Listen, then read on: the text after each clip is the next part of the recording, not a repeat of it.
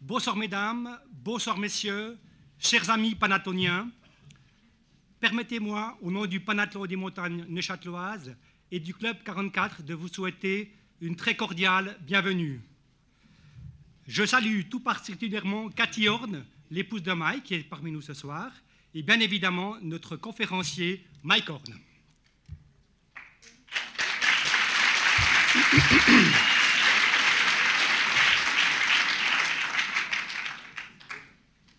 C'était le 4 mai 1999, ici même au Club 44, une soirée magnifique où Mike était venu nous présenter la descente de l'Amazone en hydrospeed. Et puis, il nous a parlé de son ambitieux projet Latitude Zéro, qui consistait tout simplement à faire le tour de la Terre sur l'équateur en utilisant que ses propres forces ou celles du vent. De l'émerveillement au scepticisme, toutes sortes de réactions ont alimenté la discussion. Mais est-ce que nous avons réellement pris conscience de ce que cela représentait? À cette période, le problème du budget de l'expédition, bien que très raisonnable, n'était pas résolu. Et je ne sais pas s'il a été résolu par la suite. Mais la passion qui animait Mike était telle que rien au monde n'aurait pu empêcher la réalisation de son audacieux projet. La définition du petit Larousse sur le terme passion est assez éloquente. Elle dit en substance mouvement violent, impétueux de l'être vers ce qu'il désire, émotion puissante et continue qui domine la raison. Mike est donc profondément atteint. Et pour réaliser ce rêve un peu fou, il est prêt à tout. Ni sa femme Cathy, ni ses filles Annika et Jessica ne tenteront de le retenir. Probablement qu'ils savaient que cela serait sans espoir. Mais elles croiront en lui, en ses capacités exceptionnelles et lui apporteront leur soutien indispensable pour réussir. L'équateur est une ligne imaginaire qui sépare l'hémisphère nord de l'hémisphère sud. Et pour respecter la trajectoire, Mike ne disposera que d'un GPS et d'une boussole. Mais ce dont il aura le plus besoin, ce sont ses propres ressources qui le lui apporteront. Son expérience et son savoir-faire acquis lors de précédentes expéditions seront ses alliés les plus précieux. Ses capacités d'analyse et de prise de décision devrait lui permettre de ne pas dépasser ses limites. Et sa résistance physique hors du commun, de garder un moral d'acier. La peur, dira-t-il, remplit une fonction protectrice. Elle me maintient attentif et en vie. Tout le parcours avec ses innombrables difficultés est décortiqué, analysé dans les moindres détails. Rien n'est laissé au hasard. Évidemment, toutes les situations ne peuvent pas être maîtrisées, mais chaque cas de figure est envisagé, que ce soit sur l'eau, dans des environnements hostiles ou à près de 6000 mètres d'altitude. Mike est prêt mentalement à affronter tous les dangers qu'il a répertoriés et bien d'autres encore qu'il découvrira au fur et à mesure de sa progression. L'instinct va jouer un rôle important et lui permettra de se sortir de situations périlleuses. Les valeurs de la vie vont changer. Le confort habituel, c'est fini. Au menu du jour, s'il a quelque chose à manger, ce sera bien plus exotique. Vivre en harmonie avec la nature est impératif, car c'est elle qui lui permettra de se nourrir et de se protéger. Il devra se sentir à l'aise partout, et selon les endroits, la pêche, la chasse ou encore l'expérimentation végétale lui permettront de subsister. La préparation de cette expédition prendra une année. Pour concrétiser ce tour du monde, l'appui de ses amis est primordial. Même si lui est convaincu qu'il réussira, il doit croire, euh, il a besoin de se sentir soutenu, de savoir que ses copains et surtout ses sponsors croient en lui. Besoin également d'être assuré sur les problèmes de logistique qui se poseront tout au long du voyage. Le 2 juin 1999, Mike Horn quitte la civilisation pour replonger dans une vie très primitive. Et il sera tantôt aux portes de l'enfer et tantôt à celle du paradis. 17 mois de voyage, mais un retour de plusieurs siècles dans la façon de vivre, de se déplacer, de découvrir. Et puis, il y a la rencontre avec les gens, ceux qui l'accueillent et ceux qui le rejettent, ceux qui sont prêts à tout donner et ceux qui veulent tout prendre. Un sourire, un regard, Une main qui se tend, ce sont ces gestes, ces valeurs-là qui ont servi de monnaie d'échange durant ce périple. Mais au bout du compte, que de richesses accumulées et que d'expériences enrichissantes vécues. Navigateur, alpiniste, cycliste, ce personnage hors du commun sait tout faire. Et ce qu'il ne sait pas faire, il l'apprend très vite. Un exemple concret. Lors de l'action Le Grand Défi du Panathlon, euh, en faveur des enfants défavorisés dans notre région, Mike a joué son premier match de hockey. Eh bien, il a très, bien, il a très vite compris comment cela fonctionnait, et certains ont dit qu'il valait mieux jouer avec lui que contre lui. Et puis, il y a cette peur d'arriver, la fin du rêve. Le 27 octobre 2000, beaucoup de gens poussent un soupir de soulagement. Il a réussi. La peur, la souffrance, la vie, la mort, la faim, la joie, la solitude, toutes ces émotions, Mike est prêt à nous les faire partager et je crois que chacun ici se réjouit de faire un petit bout de voyage avec lui. Alors Mike, on te suit.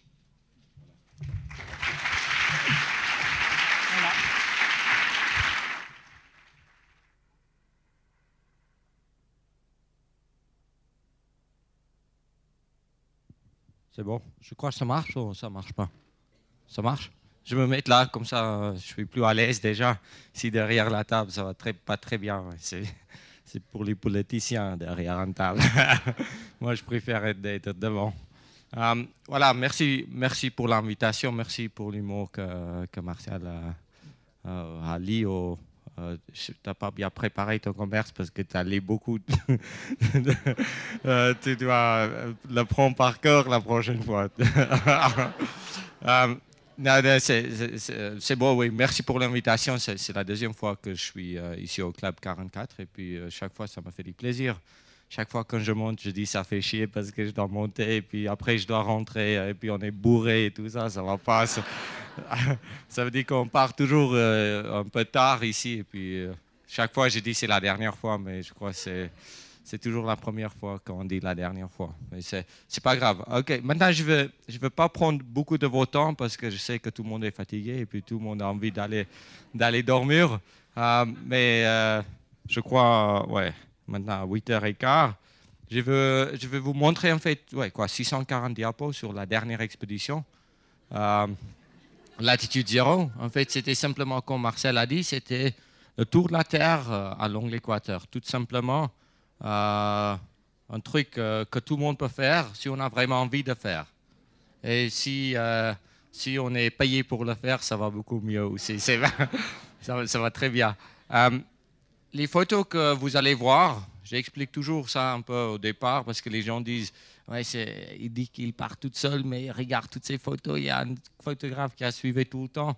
Euh, ouais, on a fait un partie de photos par mois. Puis un partie de photos était fait chaque fois quand j'ai pas, euh, quand j'ai parti d'un continent et puis quand j'arrivais de, de l'autre euh, sur un continent dans la jungle, on a retourné un peu en arrière pour deux, trois jours et puis on a fait en fait une petite reconstitution des images. Et puis c'est pour ça euh, quoi, il y, a, il y, a, des images. Des fois, euh, j'ai mélangé un peu des images parce qu'en Afrique, euh, j'ai coulé au fond du lac Victoria et puis j'ai tout perdu. Ça veut dire que j'ai même pas une seule image de ça. Mais les images là, je pouvais garder une petite cassette que j'ai filmée avec un, un petit DV qui est sur la cassette Latitude. Euh, voilà, c'est un peu tout. Merci. Je veux juste, je commence toujours avec les choses un peu pareilles. C'est toi, tu as déjà trois fois venu, tu peux partir maintenant. Qu'elle me regarde comme ça. Euh, c'est chaque fois je dis, je m'excuse déjà de parler français comme ça, mais euh, j'ai appris au Pays d'en Puis c'est comme ça, les gens parlent là-bas et c'est des paysans, c'est des, des boucherons, c'est des c'est là où j'ai appris de parler euh, français avec eux. Et puis c'est comme ça, je parle comme je parle. Je ne vais pas chercher les mots que même moi je ne comprends pas. Et puis l'idée pour moi, c'est de ne pas compliquer ma vie, mais d'essayer de, le faire le plus facile possible. Et puis une pelle, ça reste une pelle. Ce n'est pas un machin que tu pelles avec une manche. Euh, pour moi, une pelle, c'est une pelle. Euh, quand ça me fait chier, ça me fait chier. Euh, et puis c'est comme je suis. Je ne veux pas essayer de dire, mais là, je ne sentais pas mon corps qui battait pas, qui... ça ne dit rien à moi. Je, je l'explique les choses comme ils sont. Si vous êtes vexé, vous êtes bienvenu de partir. je ne vais pas dire rien, reste d'abord et puis après vous pouvez partir. Euh, c'est comme ça. Après, euh, euh, juste au début, quand j'ai cherché un peu de sponsors, il y avait peu de monde qui sont cru en moi. Il y a vraiment peu de monde qui sont dit, écoute Mike, là il y a, un peu d'argent par. Il y a des, copains et puis un peu mes sponsors que j'ai eus depuis il y a sept ans. Et puis c'est pour ça, quand on, quand on a un rêve et puis on veut réaliser ses rêves, euh, il faut naturellement euh, les gens derrière nous. C'est pas du tout, c'était une expédition solitaire qui n'était pas du tout en solitaire. Parce qu'il y avait tellement de gens qui pensaient à moi, il y avait tellement de gens qui travaillaient pour moi. Et puis même Marcel, il arrivait euh, en dernière minute là avec deux panneaux solaires. Ils disent Mike, écoute, ouais, tu prends tes panneaux. Puis j'ai pris mon panneau et j'ai monté de l'avion. Et puis mes panneaux ont marché tip top pour 17 mois autour de la Terre. Ça veut dire qu'on a travaillé avec les gens qui ont eu la même motivation que moi. Les matériels étaient, étaient, bien. Il y avait un peu la recherche. On ne part pas comme ça, tout aveuglement. On, se prépare un peu notre expédition. Quand on part, on part pour rester vivant et pas pour mourir. Il y a beaucoup de gens qui disent, mais écoute, Mike Owen, il est, il est à la masse, il est à côté de la plaque. Et puis, il ne sait pas quelle euh, recherche, quelle expérience, euh, et puis toutes les expéditions que j'ai faites avant de ma vie m'ont aidé pour prendre décision de partir. Quand on est marié avec deux enfants, euh, normalement tout le monde qui est devant moi dit mais celui-là, ouf, il laisse tomber sa femme, il laisse tomber ses enfants, il part en expé pour, le, euh, pour, pour se faire du plaisir. Mais ce n'est pas du tout ça. La liberté que j'ai, euh, c'est peut-être la liberté que tout le monde peut avoir, qui, tout le monde veut avoir, mais qu'il ne peut pas avoir. C'est pour ça qu'il me critique. Et puis ça, je dis, euh, si vous voulez me critiquer, euh, critique ma femme parce qu'elle me laisse partir. Et puis Cathy, elle a beaucoup plus de mérite que moi parce que quand je pars de la jungle, je sais où je vais, je sais qu'est-ce que je veux manger, je sais où je, euh, vais dormir, mais elle, elle ne sait pas. Et puis je crois, pour moi qui, qui dors dans la jungle, même si je vois rien, il n'y a que des bruits autour de moi, je sais me défendre, mais Cathy, elle ne sait pas où je suis. Et puis je crois que mentalement, c'est beaucoup plus dur pour elle que pour moi. Je dis que c'est, la mérite est pour ma femme et pas vraiment pour moi. Euh, maintenant, je veux, je, veux, je vais essayer de...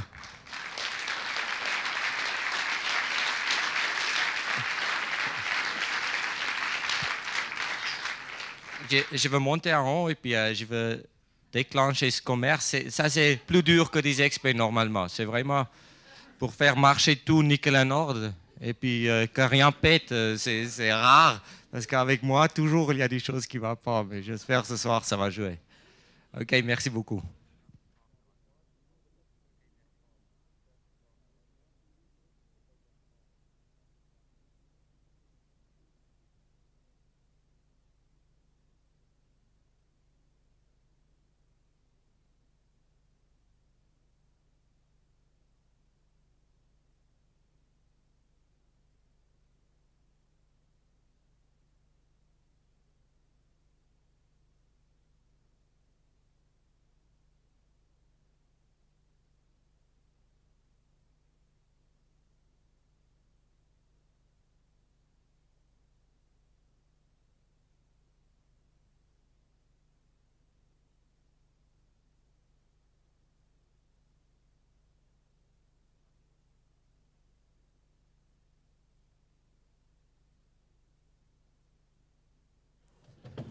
Voilà.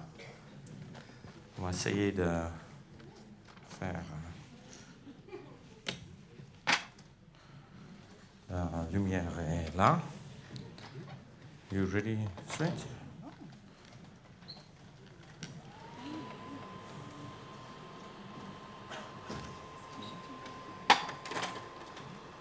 Voilà, ça commence. Voilà, tout simplement, euh, si, si Cathy arrive de faire la musique, ça joue. Euh, pourquoi partie de l'Afrique?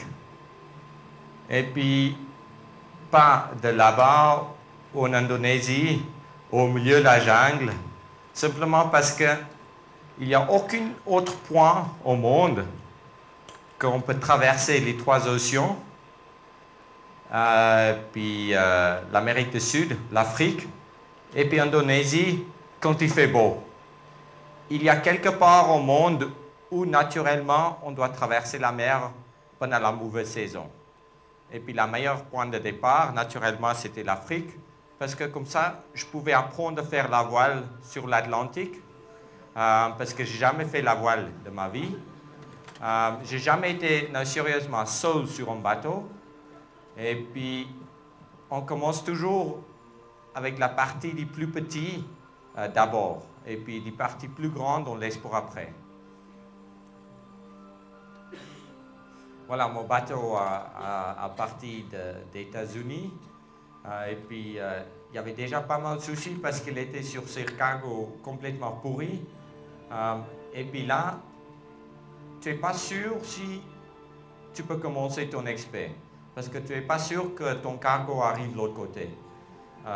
Naturellement, quand ton container il est déchargé, tu sais pas, tu sais toujours pas si ton bateau et à l'intérieur de ces containers. Parce qu'en Afrique, euh, tu sais, tout, euh, tout le monde est du, euh, du voleur parce qu'il y a un peu d'argent, il y a peu d'argent. Et puis quand on ouvre notre container et puis on voit, on voit notre bateau, un morceau là-dedans, on sait que l'expédition peut commencer.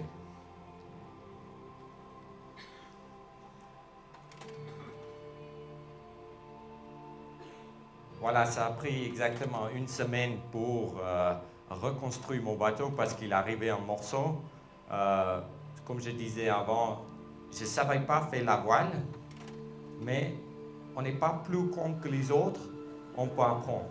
Et puis ça, c'est un truc qu'on oublie souvent de la vie. On dit trop facilement, oh non, je ne sais pas, ou je ne veux pas. Euh, si on veut faire quelque chose, honnêtement, on arrive facilement de faire des choses qu'on croit est, est impossible.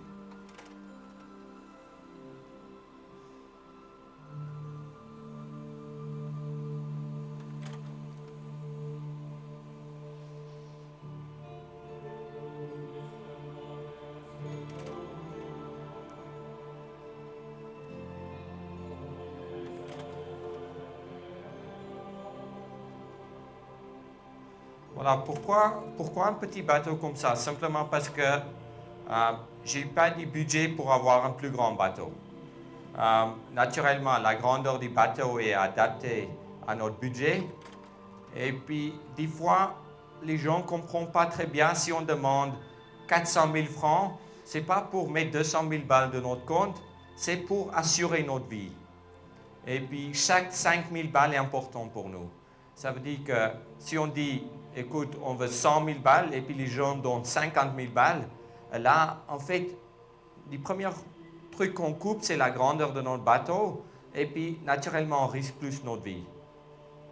Voilà, la nourriture est venue de la Suisse. Ça, c'était un, bidon de, chocolat, comme je dis, 60 litres de chocolat. Simplement parce que je n'aime pas dégueuler. Euh, si on mange des choses qu'on n'a pas envie de manger euh, sur la mer, euh, et puis les bateaux, ouais, ils vont dans tous les sens. Tu fais que de dégueuler. Et puis moi, j'ai fait ça pour avoir les plaisirs, pas euh, pour dégueuler tout au long de la, route. Voilà, les cartes, euh, c'est les premières fois que j'ai vu des cartes comme ça. Et puis c'est comme je disais avant, je ne savais pas si c'était la terre ou si c'était l'océan. J'étais complètement paumé. J'ai appris beaucoup de choses en un jour. voilà, parce que je n'ai pas du temps de baptiser mon bateau en Suisse. Euh, et puis les bateaux étaient construits en, en États-Unis. Euh, naturellement, tous mes copains et tous les amis étaient obligés de venir au, Gabon. Voilà, baptisé latitude zéro simplement parce que c'était les chemins autour de la Terre. Un monsieur d'ambassadeur de l'Afrique du Sud qui est vraiment pessimiste, mais il dit c'est pessimiste, c'est un optimiste avec l'expérience ils disent, écoute Mike, c'est super ton expert, mais il y a quelque chose qui est sûr, c'est que je te revois certainement pas au Gabon au départ.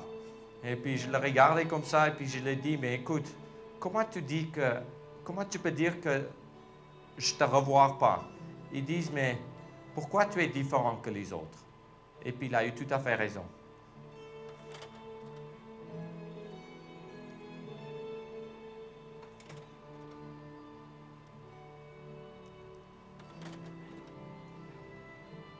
Voilà, pour les premières fois, le bateau dans l'eau. Euh, et puis, au point de départ, euh, sur la côte ouest de l'Afrique, l'équateur passe exactement là au milieu. Ça se voit bien qu'il y a une route, en fait, qui, qui va autour de la Terre. Euh, et puis, n'importe qui peut le faire. Ça, c'est sûr. oui, c'est une ligne imaginaire, comme Marcel a dit tout à l'heure, qui part autour de la Terre. Et puis, moi, je voyais cette ligne comme c'était en route. Et puis quand j'ai parti à la nage vers mon bateau qui était derrière, euh, derrière les vagues, euh, c'est là où je savais que, ma foi, c'était plus un rêve, mais maintenant c'est la réalité. J'ai dit que je vais essayer de faire le tour de la Terre en suivant l'équateur avec la force humaine, avec la force de la tête et puis avec la force du vent. C'est pour ça que j'ai parti à la nage depuis la plage. Et puis quand j'arrivais euh, vers mon bateau, je tirais mes voiles en haut. Et puis un bateau qui n'est pas du tout adapté euh, pour traverser les océans, euh, j'ai commencé à traverser les océans. Et puis en plus, tu n'as jamais fait la voile, c'était là la première fois que j'étais seul sur un bateau. J'ai dit en fait avoir l'équipe de logistique qui était là. Et puis, il y a, il y a beaucoup d'émotions parce que ça a pris une année de préparation et puis tu veux partir, mais en même temps, tu as envie de rester un jour de plus à la maison, mais tu ne tu peux pas. Voilà, parce que, comme je disais, la voile était quelque chose que j'ai pas trop d'habitude. Je croyais que ça, c'était pour faire du chocolat chaud, pour mélanger. Euh, mais en fait, c'était un, pilote automatique. Euh, ça veut dire que j'ai pas du temps avant de regarder ou d'essayer de faire marcher euh, tous mes instruments parce que mon bateau n'était pas là. Et puis ça, c'est venu ma plus grande copine pendant ce voyage.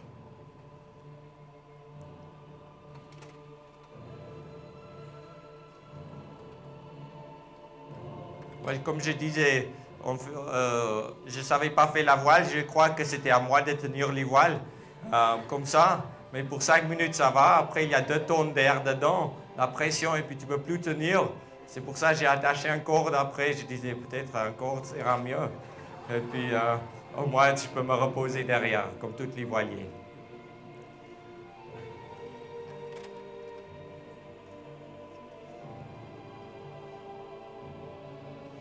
J'ai passé beaucoup de temps au sommet du mât parce que je suis un type qui aime bien bouger. J'aime pas rester assis derrière vers la barre tout le temps. J'aime bien bouger. Et puis, quand tu montes au sommet du mât, et puis il y a un peu de vague, tu te fais secouer comme il faut, mais en même temps, tu peux regarder s'il y a des frottements du corps, tu peux attacher tous les boulons, euh, tu peux serrer toutes les vis. Euh, et puis, ça, c'est important qu'on euh, fait, on fait des choses comme il faut. Il ne faut pas que quelque chose casse qu'on ne peut pas réparer. Ça veut dire qu'on doit tout le temps, en fait, euh, prévoir la casse.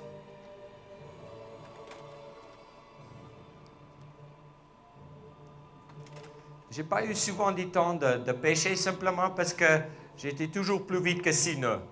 6 à 7 nœuds, on peut pêcher, euh, mais après, si on va à 10, 12 nœuds, c'est sûr qu'on ne peut plus pêcher et puis euh, on doit manger de la nourriture du migros.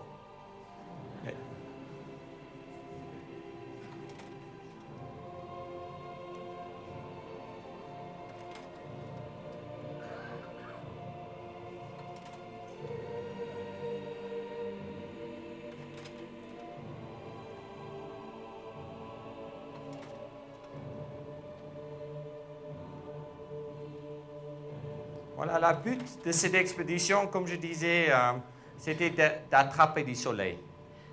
Euh, on sait qu'on ne peut pas attraper du soleil, et puis on sait que le soleil couche euh, se couche toujours la même distance entre nous et puis la Terre. Ça veut dire que j'étais tellement, tellement motivé que je croyais que je m'approchais du soleil. Parce que chaque jour, ça levait derrière moi, et puis chaque nuit, ça couchait devant moi. Et puis, d'avoir du soleil qui couche devant nous tous les jours, euh, ça indique en fait le chemin. Et puis pour moi, c'était sur la mer vraiment important que je vois du soleil qui lève derrière moi et puis qui couche devant.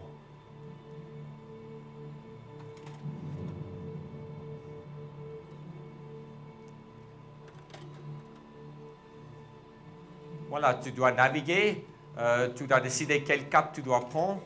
Euh, et puis là, un peu des instruments que j'ai eu, euh, GPS, boussole, un règle de Kratz que je ne sais pas jusqu'à aujourd'hui utiliser, mais c'est bien pour les photos. Et puis après un stylo, tu ne sais pas écrire, mais tu prends un stylo dans les mains, tu prends une photo et puis les gens croient que tu sais tout faire.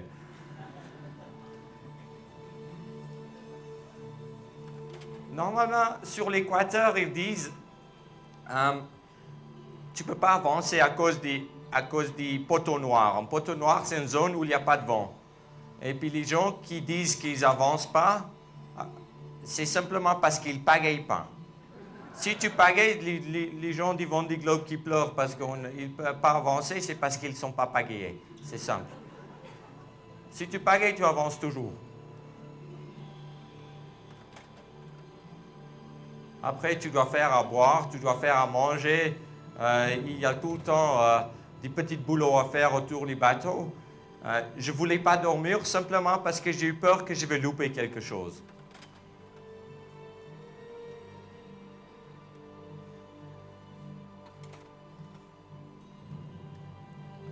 Quand ça, quand ça vient bon noir comme ça autour de toi, tu, normalement ça, ça, doit, ça doit te faire peur. Mais moi, j'ai regardé, gardé mes voiles tout en haut, tout le temps, parce que c'était là où j'ai avancé. Et puis une fois, j'ai appelé à, Steve Ravissant qui m'a appris de faire la voile un peu. Je dis, mais ça fait 10 jours que mon bateau est sur la tranche. Et puis il ne veut pas se redresser. Il me demande, mais tu fais quelle vitesse? Je dis, je fais entre 16 et 18 nœuds, moyenne.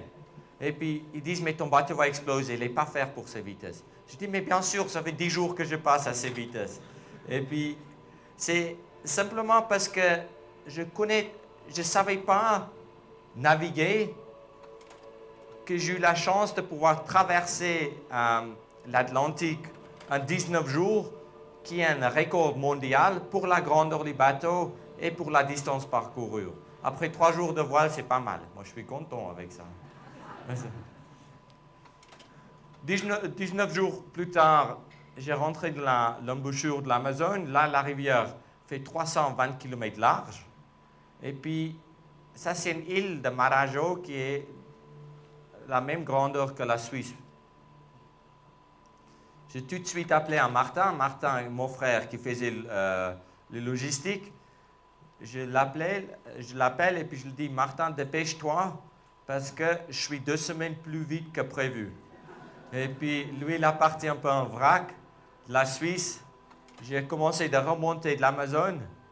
Et puis là, c'était sûr que quand tu arrives tout près de la terre, il euh, faut te laver. J'ai même pas eu temps de suivre mon cul parce que c'était, trop vite. C'était mon, mon bateau puait en écurie, euh, mouillé, trempe et tout. Euh, mais j'ai tout de suite sauté dans l'eau, j'ai lavé comme, me lavé comme il faut, et puis je pouvais arriver tout fraîche, nickel en ordre sur terre.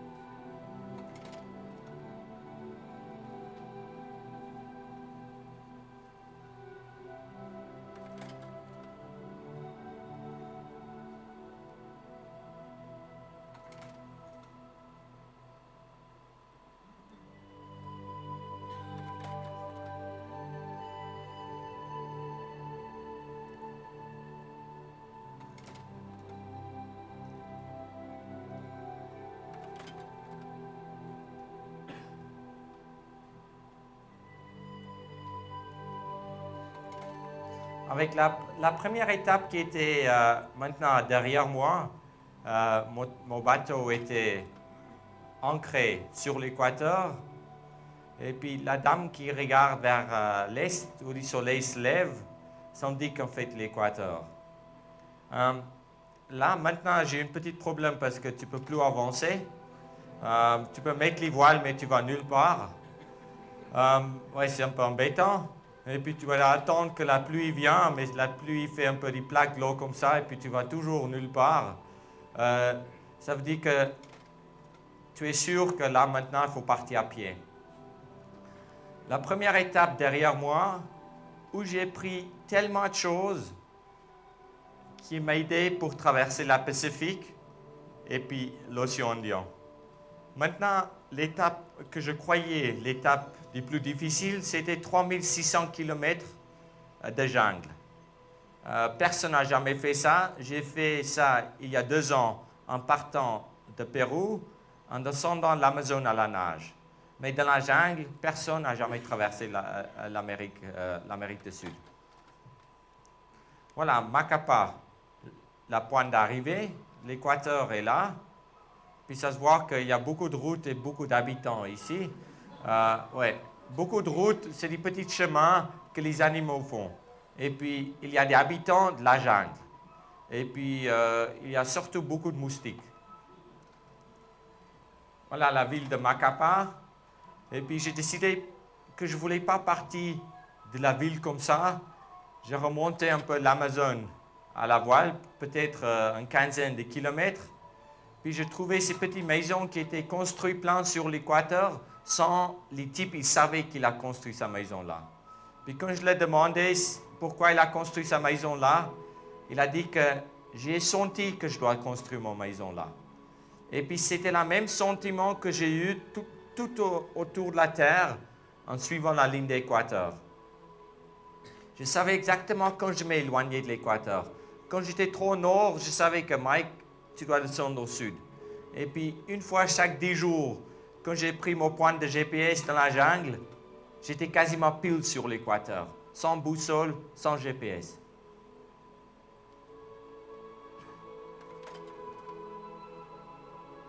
Voilà, c'est encore les moments qui qui est dur pour les gens qui restent, comme j'ai expliqué tout à l'heure, et qui est facile pour moi. Parce que la décision est faite à la maison. J'ai dit que je veux faire ça, et puis je veux le faire.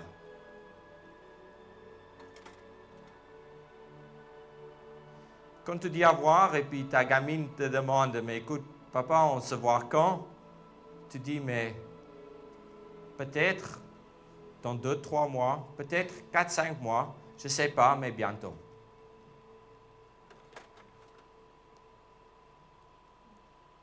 Voilà, les matos qu'on prend, c'est important. Ça veut dire que euh, ça a pris quasiment deux ans de préparation pour trouver les bons ma- matériels, parce que j'ai dé- déjà utilisé un peu les matériels pendant la, dernière expédition de la descente de l'Amazone. Et puis, tu dois essayer de faire une économie de poids. Parce que quand tu as 3600 km à traverser, euh, tu ne veux pas porter un grand chose. Et puis un sac qui pèse 50 kg, euh, c'est comme on porte notre homme autour de la Terre.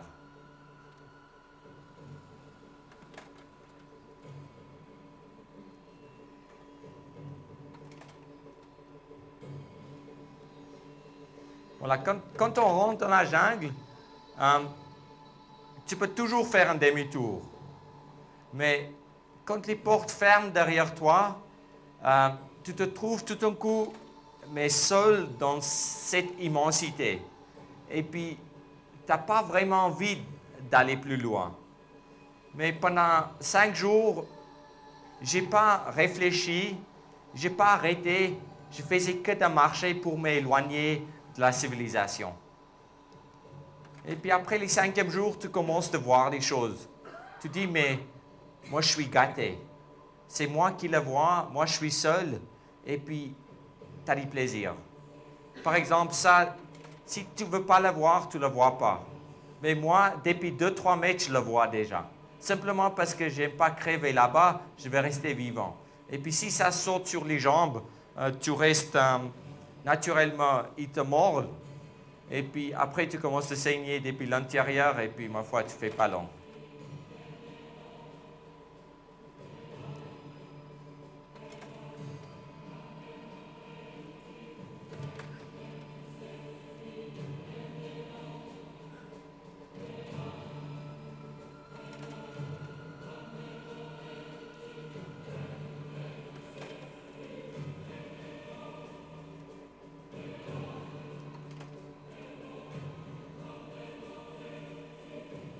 Il n'y a rien facile dans la jungle.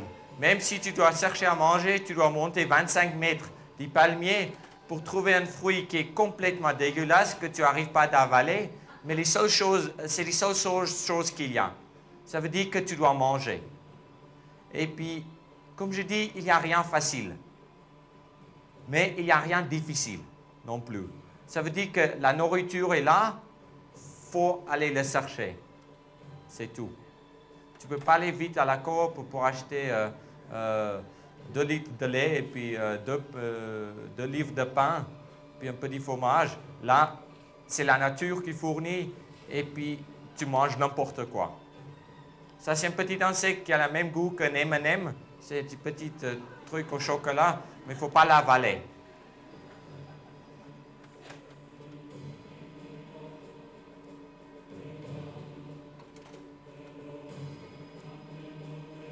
Du feu, c'était vraiment un partie importante de la jungle.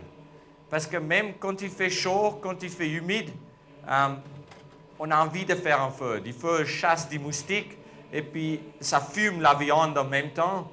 Euh, comme ça, quand j'ai arrêté pour 2-3 jours, euh, je chassais, je pêchais, je fumais la viande pour la mettre dans mon sac pour que je puisse continuer de marcher 5-6 jours sans chasser.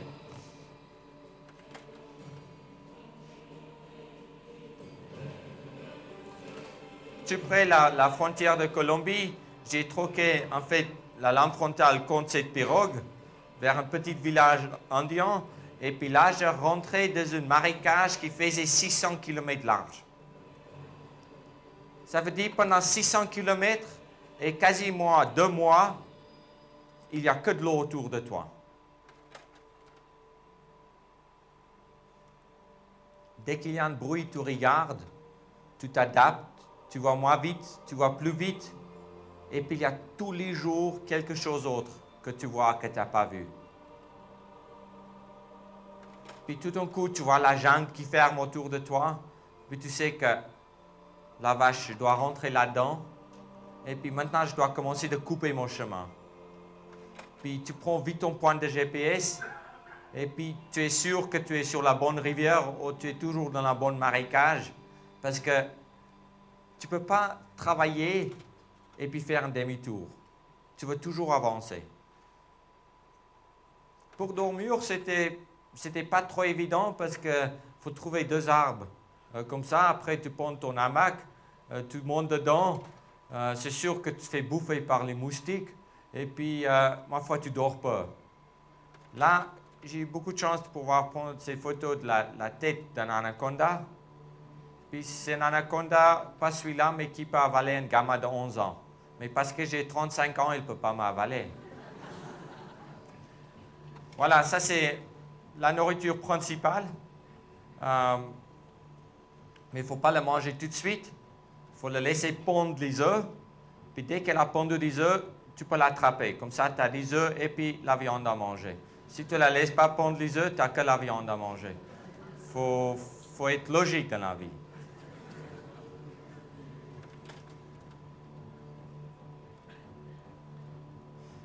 Voilà, ça arrivait que la jungle enfermait en fait autour de moi. Et puis, en travaillant 16 heures un jour, j'ai avancé 400 mètres. On coupe, on reste coincé, on recule. On coupe, on reste coincé, on recule. Et puis, chaque mètre, c'est un mètre plus près. Ça, c'était certainement les plus belles 400 mètres que j'ai fait pendant cette expédition.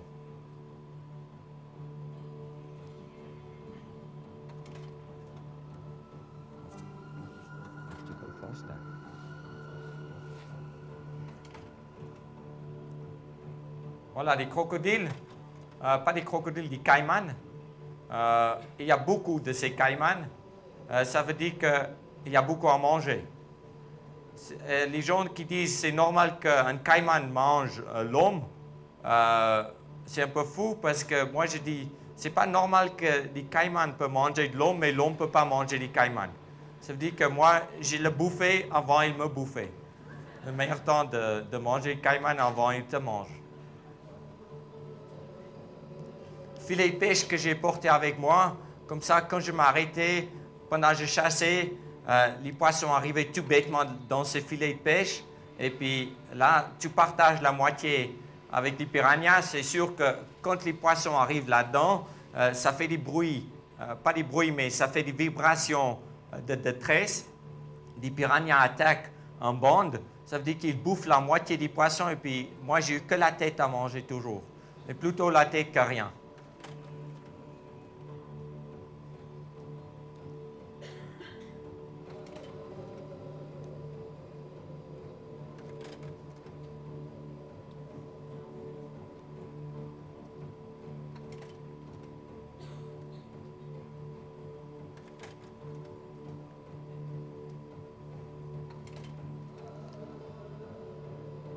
Quand tu vois des animaux dépiler les arbres, euh, c'est plus facile. Et puis là, d'abord j'ai chié au froc, après j'ai rigolé. Mais c'est pas, c'est pas, c'est pas super. Il faut bien choisir les grandeurs des arbres qu'on monte dedans, qu'ils n'arrivent pas à monter.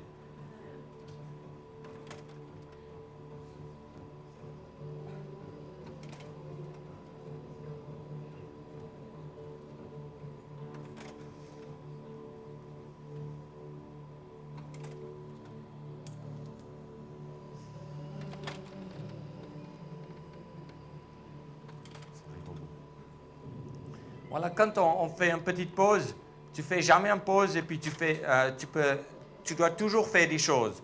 Ça veut dire que dès que je voulais euh, allonger un peu mes jambes, je me mettais sur un tronc qui a tombé dans l'eau et puis là, j'ai harponné des poissons parce qu'il y a toujours des poissons autour du tronc. Après la, marécage, j'ai parti euh, en fait à pied, j'ai abandonné, abandonné mon pirogue et puis, j'ai commencé de traverser une espèce de petite marécage qui n'était pas vraiment sur euh, les, cartes.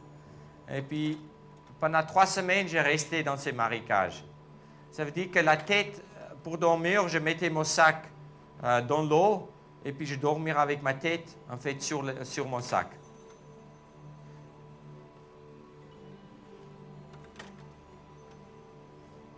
Mes, mes peaux ont commencé de pourrir euh, et puis chaque fois que je pouvais sortir un peu du marécage, je me mettais un peu sur les bords, je prenais de l'argile, je mettais l'argile partout, euh, comme ça, ça protège un peu du pot. Oui, c'est bon, vous pouvez aller à la maison maintenant. On va changer les diapos et puis après on continue.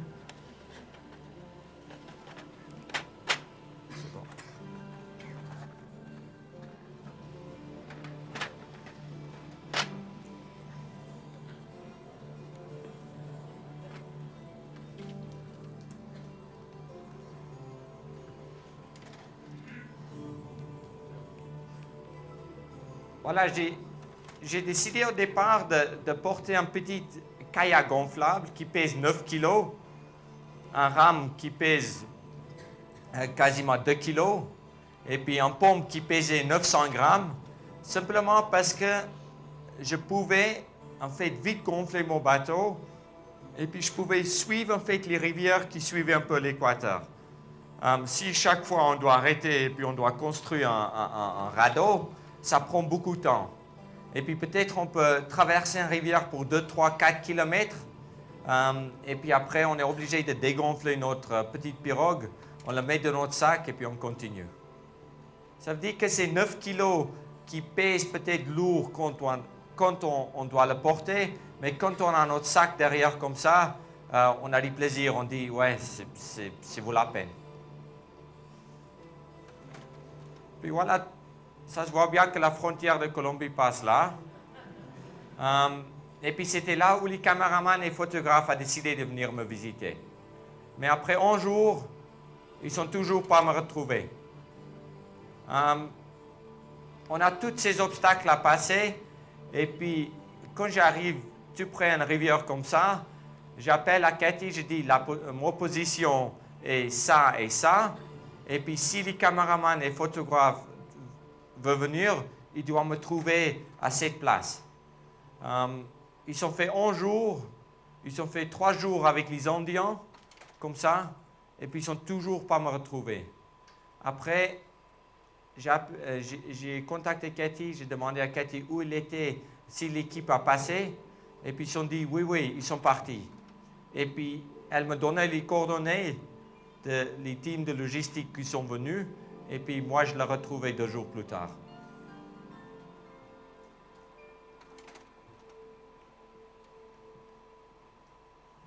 Voilà, menu du jour, c'est serpent. Et puis, euh, tu peux jamais dormir chez les, Indiens. Tu es toujours obligé de partir le plus vite possible.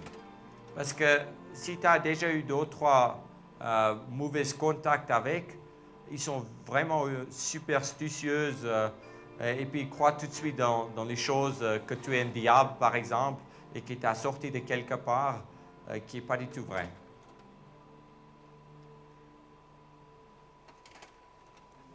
En traversant en fait euh, Brésil, j'arrivais sur la frontière de Colombie et Brésil. Et puis là, j'ai eu beaucoup de chance de pouvoir rencontrer les plus grands narcotrafiquants au monde. Euh, lui, il n'a jamais laissé passer un blanc dans sa région.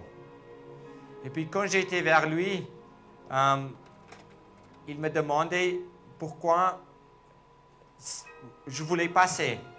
Puis essayé de l'expliquer que j'ai parti de Brésil et puis je dois aller vers la Pacifique. Euh, juste pour votre information, ça c'est les dolphins. Et puis il me disait que pourquoi il doit me faire confiance. Et puis j'ai dit, écoute, regarde ça. Et puis j'ai un article de l'illustré et puis ils ont, ils, ils écrit un article avant partie. Et puis après, je lui ai montré ça. Et puis il a dit, mais écoute, je te fais confiance. Je te laisse partir. Mais il a dit que j'étais obligé de rester sur la Caqueta rivière. Et puis que je n'ai pas le droit de mettre mes pieds par terre. Dès que je mettais mes pieds par terre, il va me tuer. Et puis pendant un mois et demi, je remontais la Caqueta rivière, qui a un courant de plus ou moins 4 km à l'heure. Et moi, je, je ramais à 5 km à l'heure ça veut dire je faisais une kilomètre à l'heure. Dès que arrêté, j'ai reculé. Et puis, on cherche toujours de rester tout près de la, la bord de la rivière, comme ça, il y a moins de courant, mais tu te perds et puis tu retrouves, tu, tu fais un demi-tour pour sortir de la jungle, un ondé. C'est vraiment. C'est mieux de rester au milieu du courant et puis de se battre et d'avancer un kilomètre à l'heure.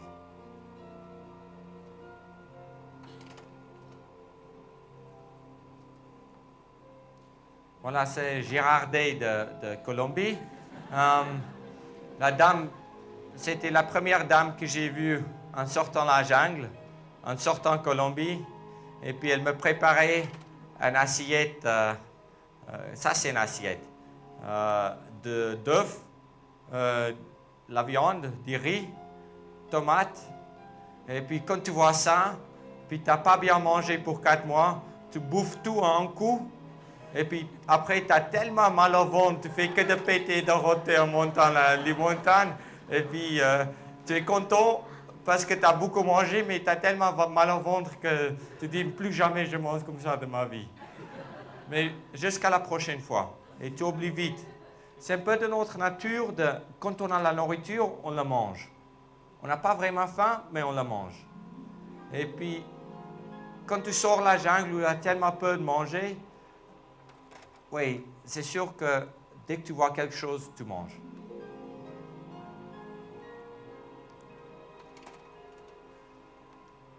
Tu dois faire un peu attention en sortant la jungle et en arrivant vers la civilisation, euh, de l'eau que tu bois et tout ça. Parce que pendant quelques mois de la jungle, euh, il n'y avait personne autour de moi.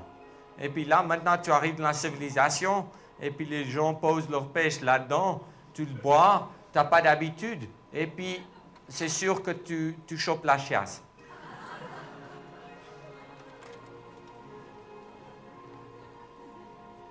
Parce que j'ai sorti de Colombie, je me fais arrêter souvent par les flics. Et puis, c'est pas les flics, c'est les militaires qui me demandaient d'où je suis venu. Et puis, j'ai dit, mais je suis venu de l'Atlantique, de Brésil. Et puis, ils m'ont toujours demandé si j'ai fumé un pétard. C'était vraiment, les gens ne me croyaient pas. Voilà, la, prochaine petite obstacle qui était devant moi, c'était Cayambe, euh, qui monte à 5790 mètres. Euh, qui est une super belle montagne tout près la Pacifique. Et puis, depuis la jungle là, qui est à 250 mètres d'altitude, deux jours plus tard, j'étais au sommet de Cayambe. Et puis deux jours plus tard, j'étais sur la Pacifique. Ça veut dire que j'ai passé de 250 mètres à quasiment 6000 mètres et puis arrivé vers la, Pacifique, quasiment sans dormir. Après cinq mois, Cathy, mes filles sont venues. Et puis, quand j'ai vu que mes filles sont, sont grandies, parce que la dernière, image que j'ai vue de mes filles, c'était en arrivant à Macapa, euh, je disais, mais c'est déjà cinq mois. Cinq mois que je n'ai pas, pas vu mes, mes enfants. Et puis, le temps a tellement vite passé pour moi que, euh, que je ne savais pas que j'étais loin de la maison pendant cinq mois. Et puis, si le temps passe vite, on a du plaisir. J'ai tout de suite commencé, en fait, de continuer de monter euh, vers la monte, euh, Mont Cayambe. Naturellement, Martin il pouvait m'amener en vélo, c'est pour ça ça facilitait un peu mon tâche.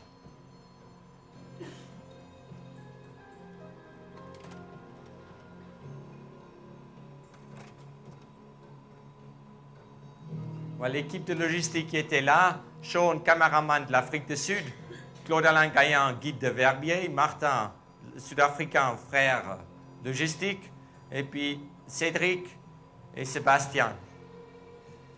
J'ai décidé pas de, de, dormir, et puis on a fait notre sac. J'ai eu plus ou moins une heure à dormir, et puis on a parti à une heure le matin pour arriver au sommet de Mount Kayambe 18 heures plus tard.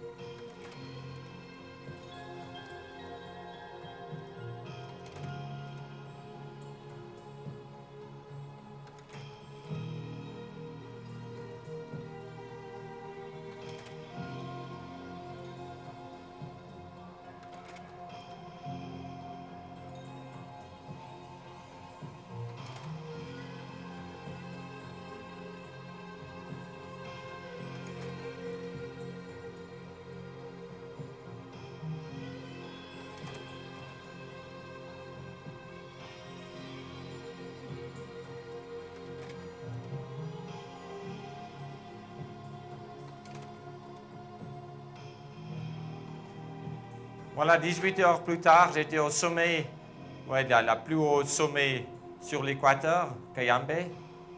Et puis, il faisait deux jours avant, il faisait 38 degrés. Puis là, je me trouvais à moins 30. Plein d'énergie, toujours. Je disais que je préfère pas dormir, je voulais voir la Pacifique. J'ai sauté sur mon vélo et puis j'ai commencé de pédaler à Quito parce que je voulais voir la Pacifique devant moi.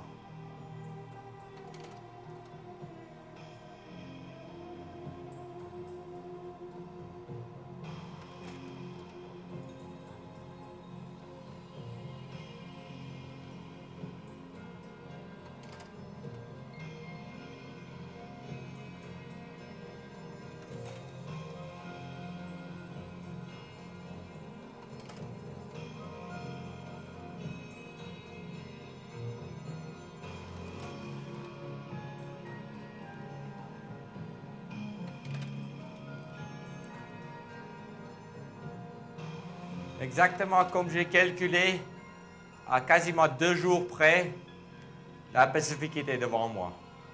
Et puis, je suis venu la première homme qui a traversé, en fait, l'Amérique du Sud. Euh, c'était, pour moi, c'était un grand exploit. Mais ça passait un peu comme ça, parce que c'était tellement de petits morceaux de cette expédition, et puis c'était tellement normal que, que Mike Owen va arriver de le faire. Oh, pour les amis, là, la presse ne croyait pas encore de moi. Personne ne croyait que c'était encore possible. Et puis, quand on a 3600 km derrière nous, et puis tu as la mer devant toi, tu es obligé de tomber dedans, de goûter l'eau, de toucher l'eau. Et puis après, tu dis, mais voilà, je suis là, je ne peux plus aller en avant. Maintenant, je vais me reposer sur mon bateau.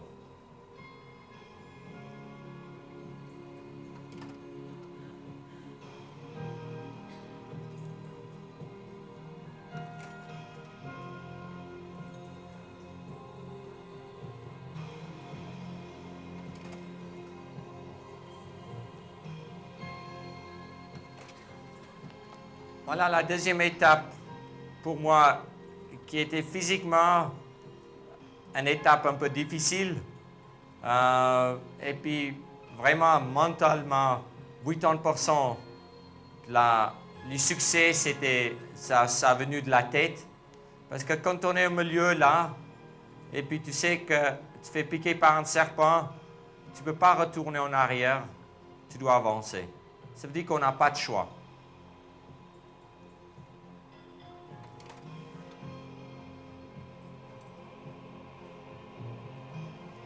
Voilà la partie la plus grande euh, de cette expédition, l'océan Pacifique, 18 000 km qui était devant moi. Et puis l'expérience que j'ai appris sur l'Atlantique a aidé pour traverser en fait la Pacifique qui a pris trois mois. Mon bateau, en fait, en rentrant là au Brésil, a tapé un tronc ça veut dire que Martin a envoyé mon bateau par Panama à Santiago là, se fait réparer. Après, mon bateau a retrouvé en fait Guayaquil et puis comme ça je pouvais partir. Mon bateau était là quand j'arrivais pile point. J'ai monté dedans, j'ai éloigné de la, euh, je m'ai éloigné de, la côte Équateur. Et puis les premiers deux jours, j'ai ramassé une petite euh, tempête qui a déchiré mes voiles, qui a, qui a en fait, euh, j'ai eu mon téléphone satellite qui n'était pas bien fixé. Euh, il a tombé par terre, ça a éclaté. Et puis, tout d'un coup, tu n'as plus de communication, tes voiles sont déchirées et puis tu dois traverser 18 000 km. Et puis, pour moi, c'était, c'était un, un start un peu, un peu trop violent.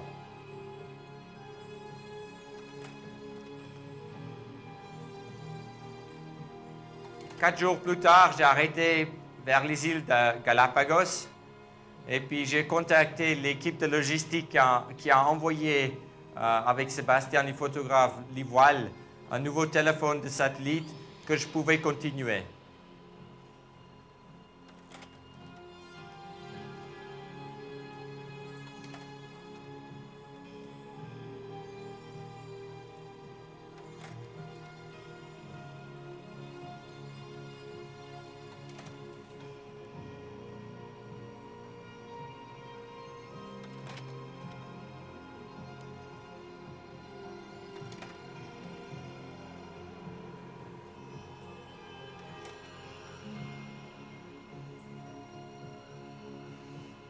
La Pacifique était, une océan qui était, était un peu gentil avec moi. Mais je crois parce que j'ai travaillé, j'ai resté vraiment des jours et des jours assis derrière pour naviguer. Et puis, au nord de Nouvelle-Zélande, j'ai rentré dans la première dépression. Et puis là, je faisais en moyenne de 16 à 18 nœuds pour une période de 7-8 jours euh, avec un petit bateau de 8 mètres. Euh, c'est énorme. Tout le temps en train de bouger, tout le temps en train de régler les choses, tout le temps regarder si toujours bien. Autrement, s'il y a la casse, euh, des fois tu ne peux pas réparer.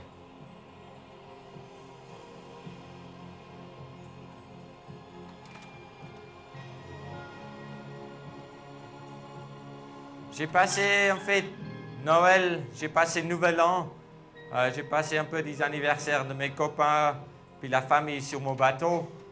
Puis pour Nouvel An, je disais que, écoute, je me prépare un petit fondue. Mais c'est la dernière fois que je me prépare un truc pareil, parce que je ne pouvais pas poser un pêche pour que quatre jours.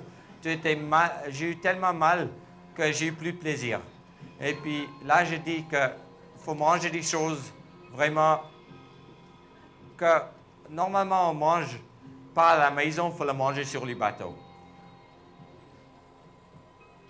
Et puis, la nuit, toujours pour moi, peut-être pour vous c'est noir, mais pour moi c'est... Il n'y avait aucune différence entre la nuit et puis la euh, les jours. Simplement parce que la nuit, c'est toujours là quand les voiles cassent, quand les drisses cassent, quand il y a quelque chose qui ne va pas. Normalement, c'est la nuit. Je ne sais pas pourquoi.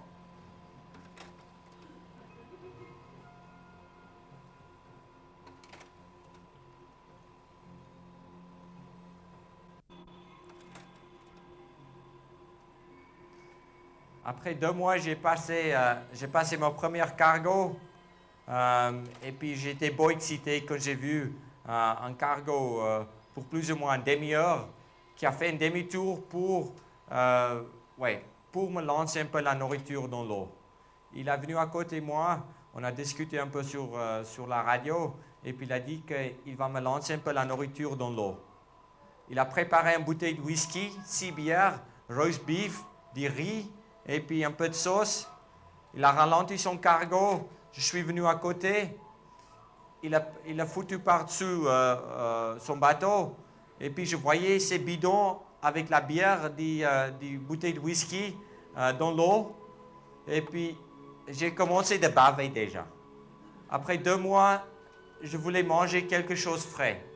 Et puis quand j'arrivais tout près, ces bidons ont ouvert, euh, la, couverte a giclé et puis tout a, a, coulé. Et puis je dis, mais ma foi, il faut attendre un peu, ce n'était pas pour moi.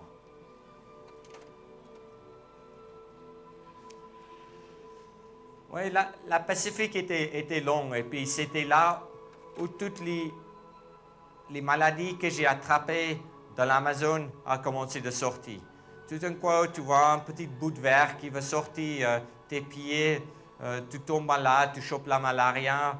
Euh, oui, tu as, des problèmes, des infections de peau. Et puis, tu sais que quand tu es seul sur un bateau, de toute façon, c'est pas grave. Je voulais pas tomber malade. Et puis, je crois aujourd'hui, on tombe malade parce qu'on a envie de tomber malade. Après 79 jours, j'ai vers l'île d'Almaera. C'était la première île qui se trouvait sur l'équateur. Et puis, quand j'ai arrivé là, France Info euh, euh, m'appelle sur mon bateau et puis il me demande euh, qu'est-ce que je veux faire, les premières choses que je veux faire quand j'arrive vers la civilisation. Mais la première chose qui arrivait quand j'arrivais vers la civilisation, c'était que je me fais tirer dessous. Et puis, pour moi, ça, c'est pas vraiment la civilisation. C'est sûr qu'il y avait la guerre entre les, chrétiens et puis les musulmans euh, en Indonésie, mais moi, je suis venu d'ailleurs. Je suis venu de, la mer. J'ai passé trois mois sur la mer. J'ai eu envie de poser mes pieds par terre. Et puis, quand les gens disent que tu n'as pas droit, tu as envie de faire un demi-tour et puis de repartir de la mer. Là, les militaires, ils sont venus euh, m'accompagner euh, pour que je pouvais m'éloigner de l'île d'Almaera parce qu'à cause des djihad qui voulaient me tuer, ils ont emmené Martin, Sean et Sébastien euh, qui étaient gardés en fait par les militaires sur mon bateau parce que les seules, seules façons qu'ils pouvaient échapper de l'île, c'était avec moi sur mon bateau. Et puis là, quand on voit la terre là, on a envie de toucher la terre, mais on ne peut pas, ma foi, tu, es un peu triste. Mais les militaires, ils ont fait un, un boulot super avec, avec Martin et Sean et Sebi. Et puis, vraiment, je me sentais un peu capable, euh, coupable parce que l'équipe était là à cause de moi. Et puis, leur vie était dans, un danger à cause de moi. Mais après, Martin m'a expliqué, il dit, Mike, mais tu sais, on le fait parce qu'on a envie de le faire. Si on n'a pas envie, on ne le fait pas. Et puis, pendant cette expédition, tout le monde qui était appliqué là-dedans a eu une envie.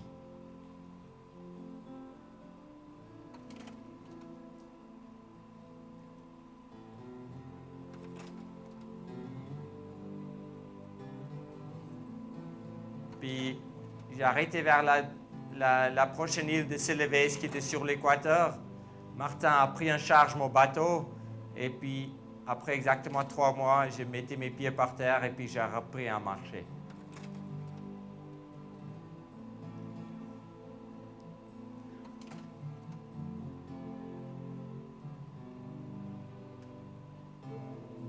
Indonésie était, était vraiment beaucoup plus facile que je croyais. C'était, c'était vraiment presque des vacances. Euh, il y avait seulement l'île de euh, Bornéo à traverser qui fait plus ou moins 900 km large. Et puis après, il y avait Sumatra à traverser. Euh, mais les gens sont sympathiques. Et puis, quand j'ai passé, ils ont toujours tiré un gueule comme ça. Et me demande, mais qu'est-ce que tu fous là? Tu es, tu es perdu ou quoi? Tu- Ça va pas? C'est pas ici que, où il y a des touristes qui viennent. Es paumé. Mais les gens qui n'ont rien de la vie donnent tout. Et puis, ils ne plantent pas. Pour moi, j'ai beaucoup appris.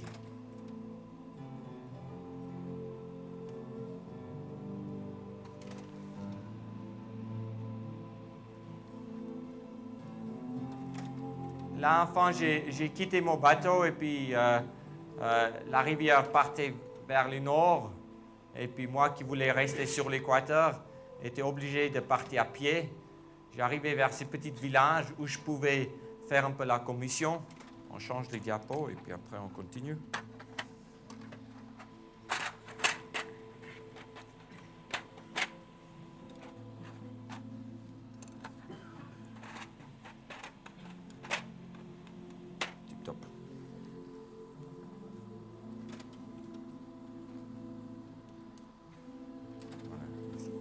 Euh, comme je disais, j'ai fait un peu, j'ai acheté un peu la nourriture parce que c'était un peu rude de, partir après trois mois sur la mer directement de la jungle. Et puis tout d'un coup, tu sais pas où tu vas dormir, tu sais pas qu'est-ce que tu vas manger, tu sais pas comment tu avances, tu vas avancer. C'est complètement, en fait, l'inconnu. J'ai rasé, je coupais mes cheveux parce que les gens croyaient que j'étais Jésus.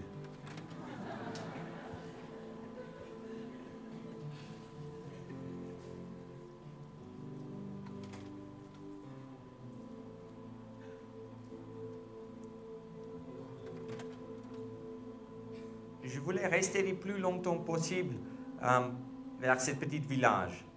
Mais il y a un moment que tu dis, mais maintenant, écoute, faut reprendre la vie, euh, la- euh, comme tu as fait de l'Amazon. Ce n'est pas 3000 km à traverser, c'est seulement 900. Et puis tout de suite, premier hameçon que je mettais dans la rivière, je chopais des poissons. Puis je dis, ah là, retrouve la nature, viens en harmonie avec la nature, et puis tu vas bien jouer.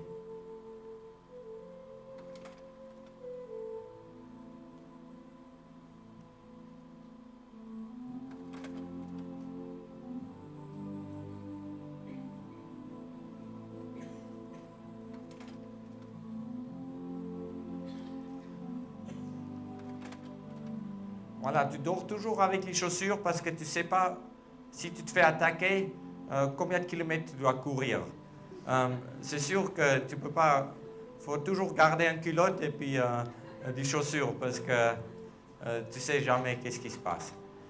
Voilà, ça c'était en fait mon lit ou ma maison pendant la traversée de, la Terre. C'est un peu la design my own contre la pluie. Mais dès qu'il y a 7, 8 gouttes qui tombent dessous, ça, ça rentre à l'intérieur et puis tu es plus mouillé à l'intérieur à cause de la transpiration et puis de la pluie qu'à l'extérieur. Après, les, contre les moustiques, euh, qui n'arrivent pas à te piquer, mais ils ont toujours me piqué mes fesses derrière, là, euh, parce que fait, je voulais faire une économie de poids sur la toile et puis j'ai pris moins épais. Puis normalement, la prochaine fois, je prends cinq fois plus épais et puis euh, tu ne fais pas piquer ton cul toute la nuit.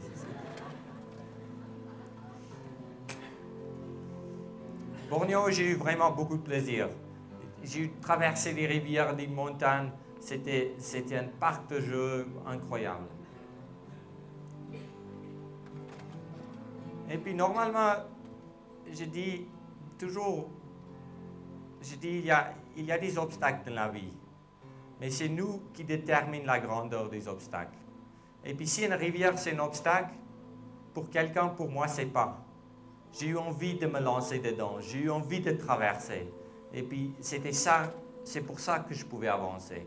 Chaque fois, je trouvais du plaisir. Mais quand on voit ça, il y a moins de plaisir. Il y avait un feu qui a, détruit euh, pas mal de, la jungle au Bornéo, qui a brûlé pour 30 ans, et puis les gens ne pouvaient pas l'éteindre. À cause de ces feux, maintenant, il y a beaucoup plus de moustiques, euh, il y a beaucoup plus de maladies et puis la nature n'est pas vraiment en harmonie à ce moment. Traversée de Bornéo, 900 km. Et puis après, Martin, c'était ravissant, à partir avec mon bateau d'ici. Ils ont contourné l'île ils ont emmené mon bateau à Pontianak. Quand j'arrivais à Pontianak, mon bateau était prêt pour partir. les trois de Singapour, entre Singapour et Jakarta, c'est les trois des plus fréquentés au monde avec les cargos. Ça veut dire que tu dois quasiment slalomer entre les cargos. Et quand tu arrives tout près les îles là, c'est ici où il y a toutes ces, euh, en fait, les pirates qui se cachent. Euh, et puis c'est les pirates qui parlent pas. Ils tuent, ils volent, et puis ils gagnent leur vie comme ça. J'ai bien préparé mon bateau avant, avant partir. Et puis euh, c'est sûr qu'une fois tu pars, pour une traversée euh, court en deux îles, ça demande la même euh, préparation pour une traversée de l'Atlantique au Pacifique.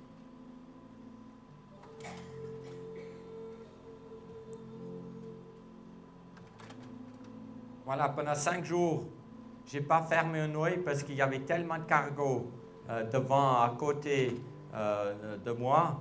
Et puis, quand tu te trouves devant un cargo comme ça, ma foi, il t'écrase et puis tu n'as pas beaucoup de chance de sortir. Il ne va même pas tourner la tête parce que tout le monde dort et puis il n'y a personne qui, euh, qui, euh, qui, pilote en fait ces bateaux.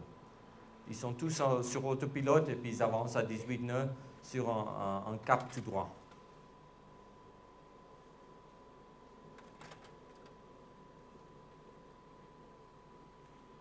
Cinq jours après, j'arrivais vivant mais fatigué un peu. Euh, à Sumatra. Martin était là avec Claude Alain.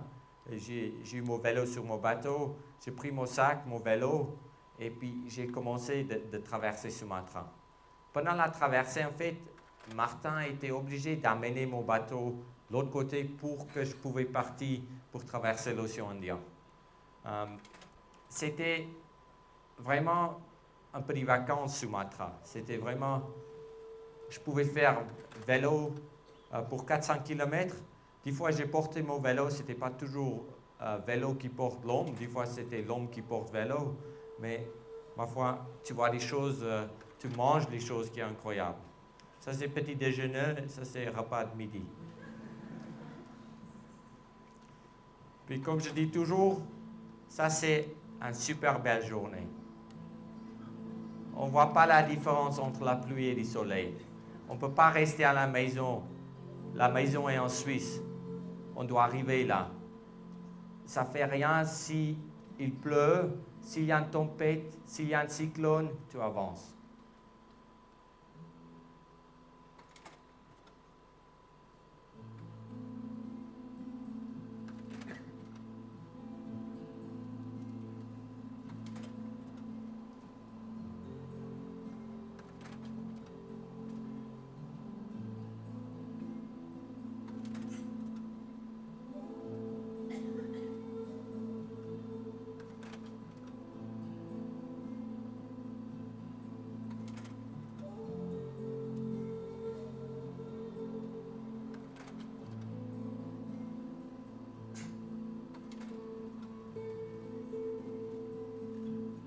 Sumatra était, était, comme je disais, était des vacances. Et puis là, euh, il y avait beaucoup à manger. Quand je voyais ça, tu penses tout de suite à des magrets canards. Et puis moi qui restais, me cachais derrière les riziers là, la dame, euh, elle était malin, elle n'a pas dormi toute la nuit. Et puis comme ça, je n'ai eu pas mon magret canard. Mais je disais, il faut manger des choses qui sont plus grandes. Euh, et puis, euh, j'ai essayé de tricher un peu, mais il ne voulait pas avancer, il voulait rester là. Puis, ma foi, après, j'ai décidé de manger des choses qui sont mangeables et qui sont légèrement plus petites. C'est sûr qu'on ne mange pas les singes.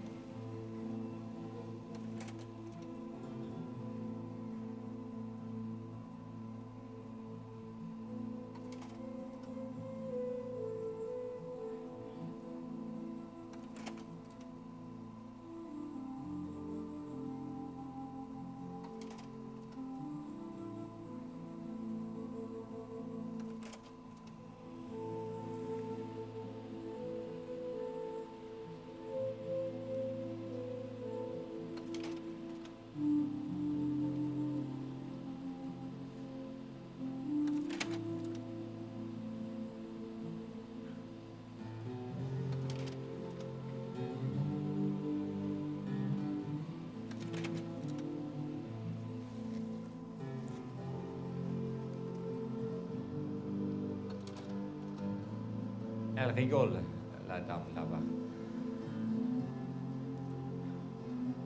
Voilà, c'était à Padang que, mes sponsors ils sont convaincus, peut-être les presses pour la, première fois, que peut-être Mike, il a une chance d'arriver. Et puis quand j'arrivais sur la côte euh, ouest de Sumatra, il y avait la première visite en fait de la presse. Euh, pour moi, c'était bien parce que je pouvais prendre 4-5 jours de repos. Euh, ma femme était là, mes copains étaient là. Je pouvais acheter des jouets pour m'amuser de traverser pendant la traversée de l'océan Indien. Je pouvais m'acheter la nourriture pour mon bateau et puis je pouvais bien préparer en fait mon départ pour la dernière océan.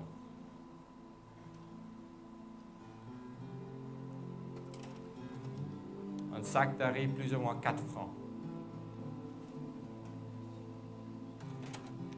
Vache folle pour 7 balles.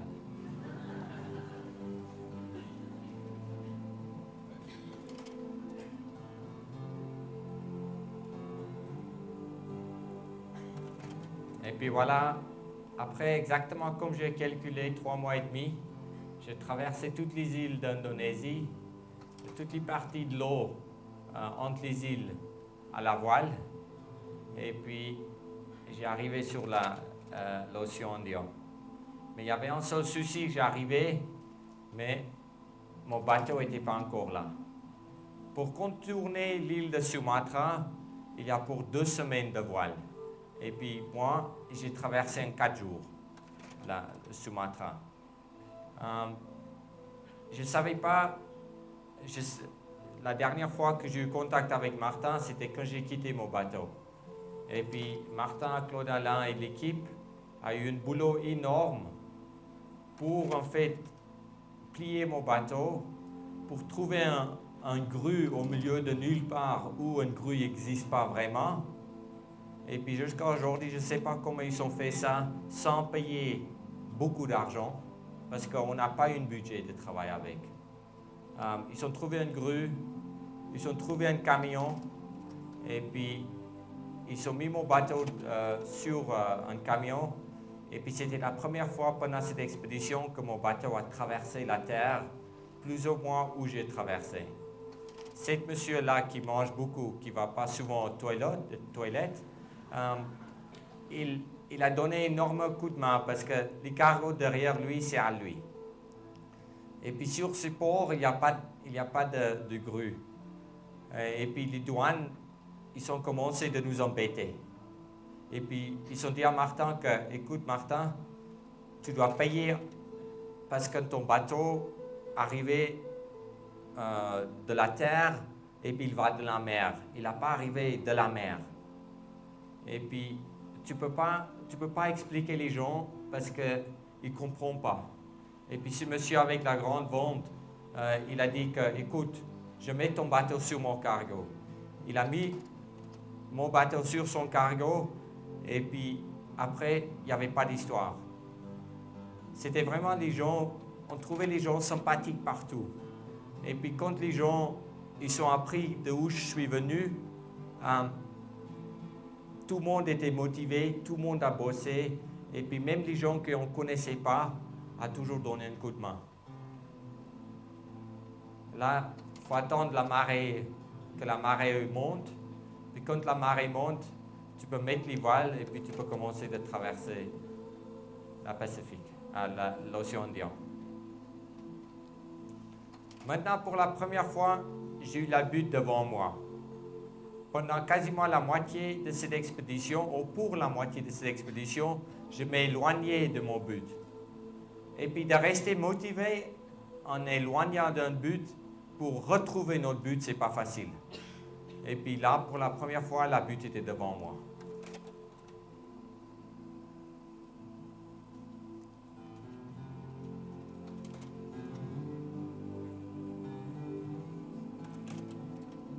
toujours vers le soleil, toujours vers l'ouest. Et puis, ce chemin que je parlais, c'est évident. Malheureusement, au sud de, Sri Lanka, j'ai ramassé un peu du mauvais temps, un cyclone du vent qui montait à 220, 260 km à l'heure. Je faisais en vitesse de 26 nœuds sans voile. Um, un bout d'un moment, j'arrivais plus de rentrer dans le vent. J'ai fait pour la première fois un demi-tour et puis j'ai commencé de courir avec les vents. Et puis, quand tu restes quatre jours derrière à la barre, et puis tu barres ton bateau, et puis tu essaies d'abord de sauver ta vie, et puis après de sauver ton bateau, tu dis, mais mon bateau, mon bateau est trop petit. Mon bateau ne peut pas faire en vitesse de 26 nœuds. Euh, les mains à plier, mes câbles à péter, euh, et puis c'était simplement la prise du vent contre mon bateau. Après quatre jours, euh, j'ai attaché tout ce que je pouvais attacher derrière mon, mon bateau, même mon vélo traîné dans l'eau. Tout que je pouvais trouver sur mon bateau était attaché derrière mon bateau. Arrivé de freiner mon bateau en vitesse de entre 9 et 12 nœuds. Et puis là, je m'enfermais à l'intérieur, j'ai attaché mon bar, puis je disais, mais on, verra, nonchalant, on verra qu'est-ce qui se va passer. Parce que plus que ça, je ne peux pas faire. Puis j'ai dormi pour quasiment deux jours. Puis quand je me réveillais, j'ai ouvert mon bateau. Mon bateau était toujours, oui, il flottait toujours, heureusement. Et puis j'ai sorti mon bateau, il y avait encore du vent, mais le vent, vent a calmé à plus ou moins 30 nœuds. Là, j'ai fait un demi-tour et puis je repartis pour les îles de Maldives.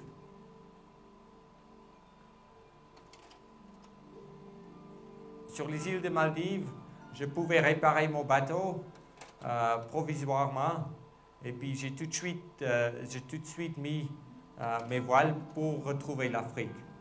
À 250 000 de l'Afrique, mes copains qui sont crus en, moi depuis le départ, sont venus depuis la Suisse pour me voir avec leur bateau.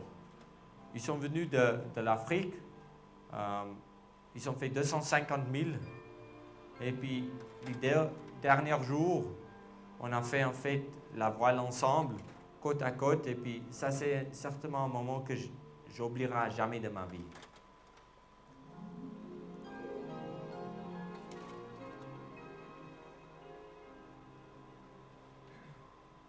Et puis quand on voit l'Afrique comme ça devant nous, on a traversé les trois océans en restant sur l'équateur. On est, je dis on est, on est heureux parce qu'on a retrouvé notre point de départ.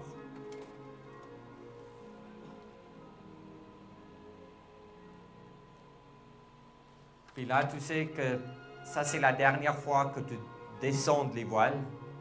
Tu n'as plus besoin de monter les voiles. Tu n'as plus besoin de descendre les voiles. Maintenant, tu pars à pied.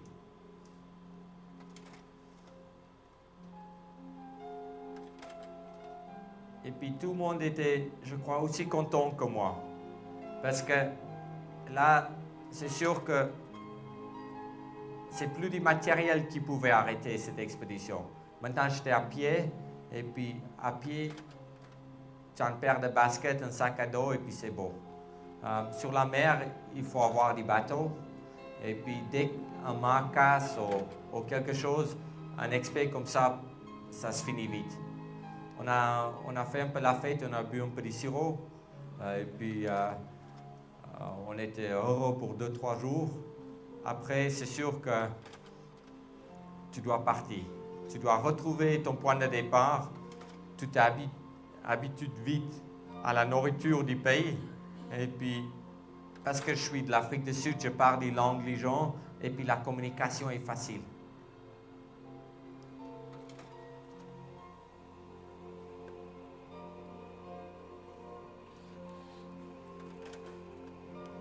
J'ai arrivé à Lamu parce que je ne pouvais pas arriver en Somalie à cause de la guerre.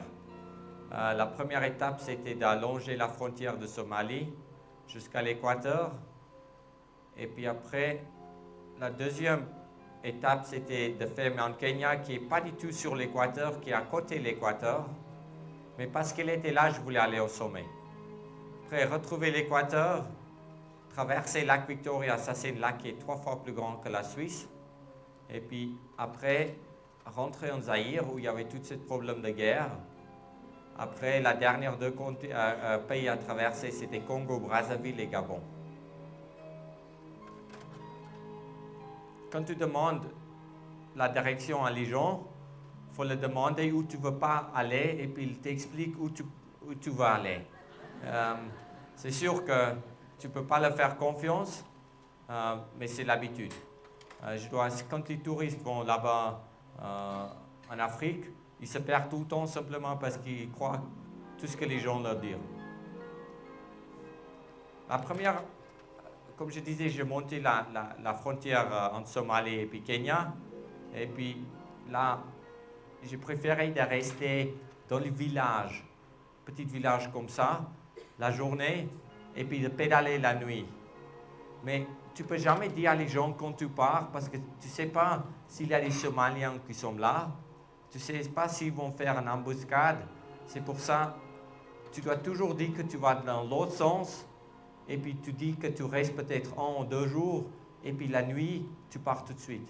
Ça veut dire que personne, faut donner l'information à personne.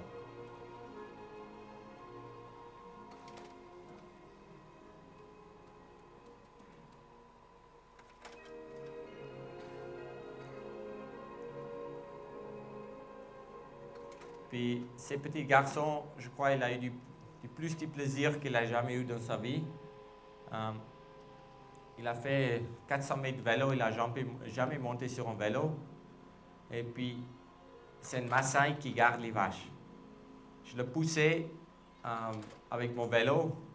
Après, il était tellement content qu'il a dit que je peux avoir la plus grande vache. Il voulait troquer en fait la plus grande vache contre mon vélo. Et puis, euh, je ne pouvais pas. Mais un jour, peut-être, euh, j'ai dit, quand j'ai dit fric un jour, et puis si j'ai une occasion, je vais aller l'amener en vélo. Ça, c'est la logistique qui n'a pas encore arrêté. Euh, là, Martin était obligé en nouveau d'envoyer mon bateau en Suisse. Et puis, c'était toujours pareil. Euh, tu as toujours les mêmes problèmes. Container, bateau. Bateau, trop grand pour container. Comment tu mets un bateau dans un container et tu ne peux pas le couper en rondelles? Mais comme toujours, euh, à la force des mains, des bras et la tête, ils sont arrivés de mettre mon bateau dans un container incliné euh, et puis j'ai jamais eu de problème.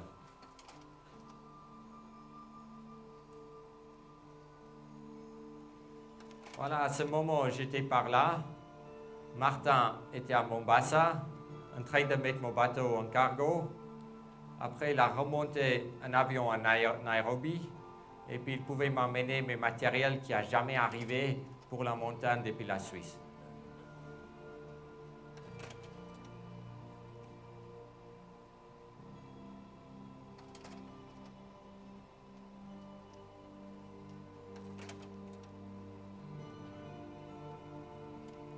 Voilà, comme je disais que l'équateur passe là, je ne suis pas obligé d'aller là.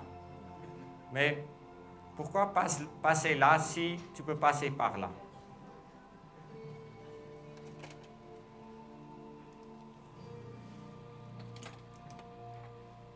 Voilà, on arrive au bout. On est en Afrique maintenant par hasard, si vous ne savez pas.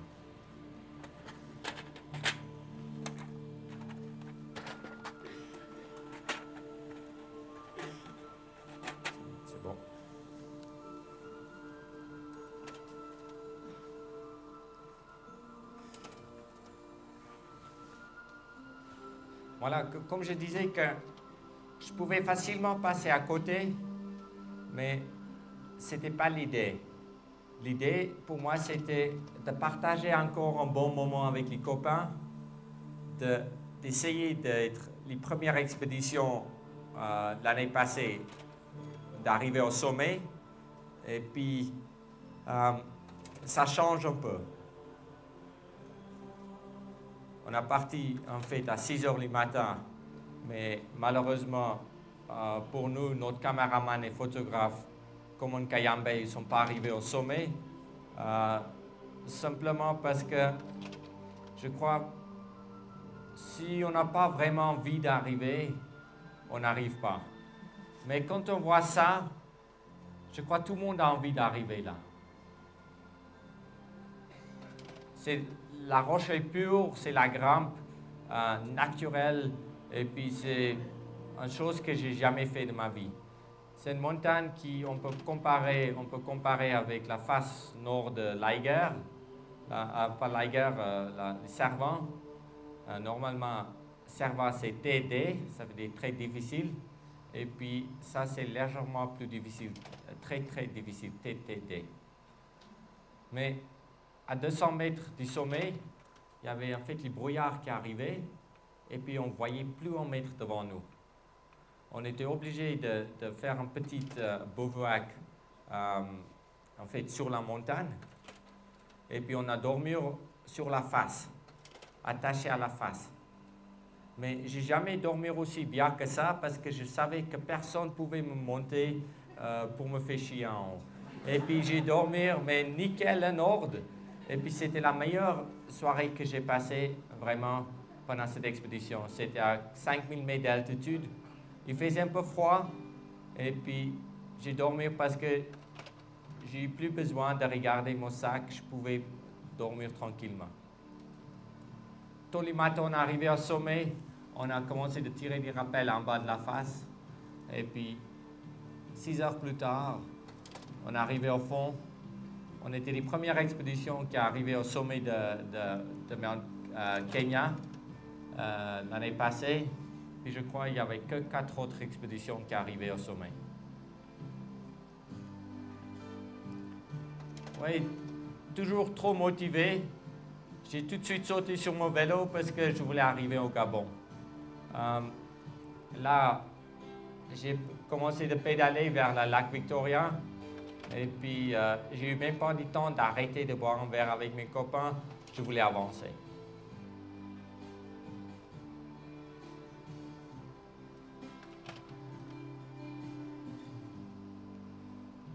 Fait, c'est- des pygmies comme ça qui a sauvé plusieurs fois en fait ma vie parce qu'il me donnait un peu des informations, euh, un peu euh, des informations sur les mouvements euh, des, militaires de Kabila et puis des rebelles parce qu'ils ne sont pas du tout ni militaires ni pour les rebelles. Ils, ils se protègent entre eux. Et puis, chaque fois quand je demandais un peu de nourriture vers les pygmées, ils me donnaient à manger. Et puis, ils me donnaient toutes les informations sur les gens. C'était pas, c'était pas les animaux qui étaient dangereux en Afrique, c'était, c'était vraiment des, des gens. Et puis, je me, je me fais foutu en prison pour quatre jours. Euh, je me fais tirer dessous. J'ai eu la Kalachnikov contre la tête. J'ai eu vraiment beaucoup de chance de pouvoir passer euh, Zaïre euh, en restant vivant.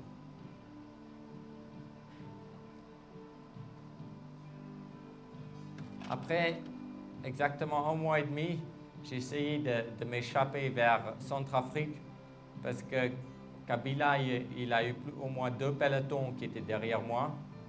Et puis, il laissait leur, leur euh, truc, c'était de m'attraper. Et puis, heureusement pour moi, ils ne sont pas m'attrapés. Et puis, je pouvais échapper vers Centrafrique. Là, je demande un peu, d'informations vers les autres rebelles qui font la guerre contre Kabila. Et puis, il me dit, il faut aller là-bas, mais moi, je vais là-bas. Parce que dès que je vais là-bas, je ne sais pas si lui, il va dire à ses soldats que je suis là. Ça veut dire que as meilleur temps d'aller là ou de partir depuis là. Il faut leur dire que tu vas là, mais il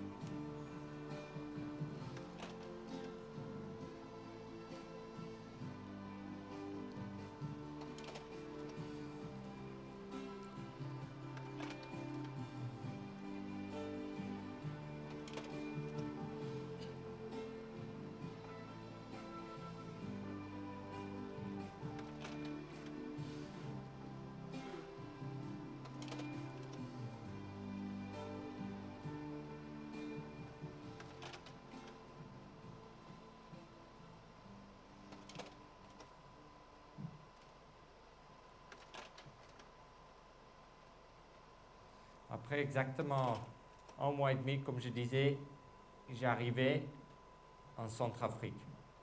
Et puis là, la partie la plus dure, l'expédition était quasiment finie. Maintenant, j'étais en fait tout près à Gabon, encore plus ou moins 1200 km de la pointe d'arrivée. Mais à cause de ces commerces de bois, euh, il y avait des routes qui étaient faites qui n'était pas du tout prévu. Et puis, j'ai abandonné mon sac, j'ai abandonné tout ce que j'ai eu, j'ai gardé un peu de la nourriture avec moi, euh, un pneu, un chambre à air, deux trois outils, et puis j'ai commencé de pédaler environ 200 à 260 km par jour dans la direction de Libreville.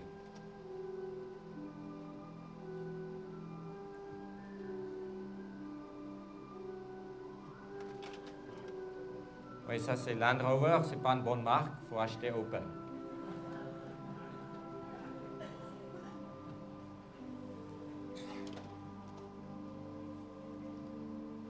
Voilà, c'est à cause des singes qui conduisent Land Rover, je crois.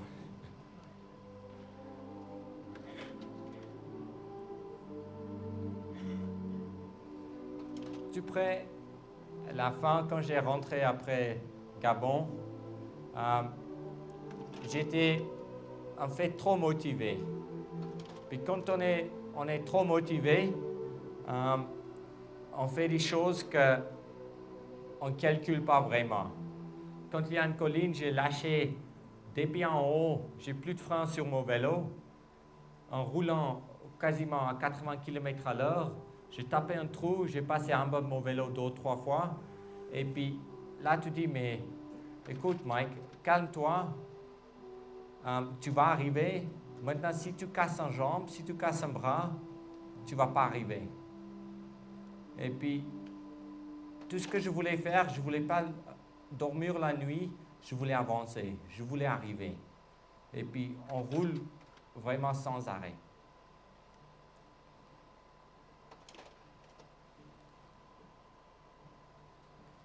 Là, c'est, j'arrivais vers les goudrons, un peu vers euh, la civilisation. Et puis tout d'un coup, tu dis, mais écoute, maintenant, je suis à 400 km de l'arrivée, je ne veux pas arriver. Et tu, tu commences à chercher un peu des problèmes avec les vélos, pourquoi tu ne peux pas arriver? Et puis, des fois, tu te mets devant les voitures, les voitures partent dans les arbres, et puis euh, tu vas ralentir ton arrivée. Um, c'est bizarre qu'un jour, on se batte encore pour arriver, et puis 7 heures ou 8 heures plus tard, tu te réveilles et tu dis, mais demain, ou après-demain, c'est presque fini. Et puis j'ai fait en fait 17 mois, et puis maintenant, je ne veux pas arriver.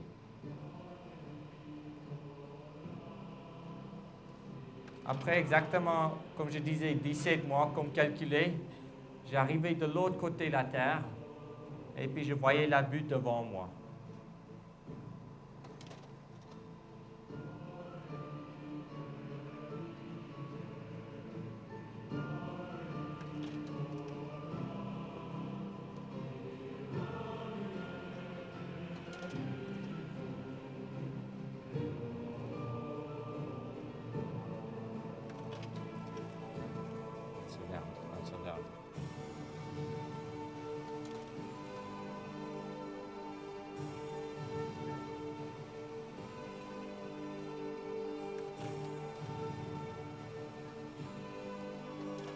Il y avait des gens qui, qui sont venus au départ.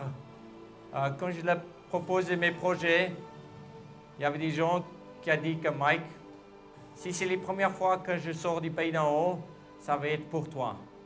Et puis, il y avait tous mes copains qui sont venus me voir à l'arrivée.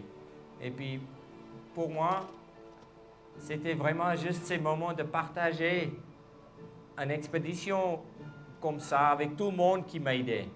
Ce n'était pas grâce à moi que j'étais là, c'était grâce à les autres. Et puis ce monsieur-là qui a dit que je te revois certainement pas, euh, je lui ai dit, mais regarde bien, je suis là. Et puis il a dit, ouais, ouais, écoute, peut-être c'est que toi qui peux le faire. Et puis je dis, il y a beaucoup qui peuvent le faire si on a envie de le faire.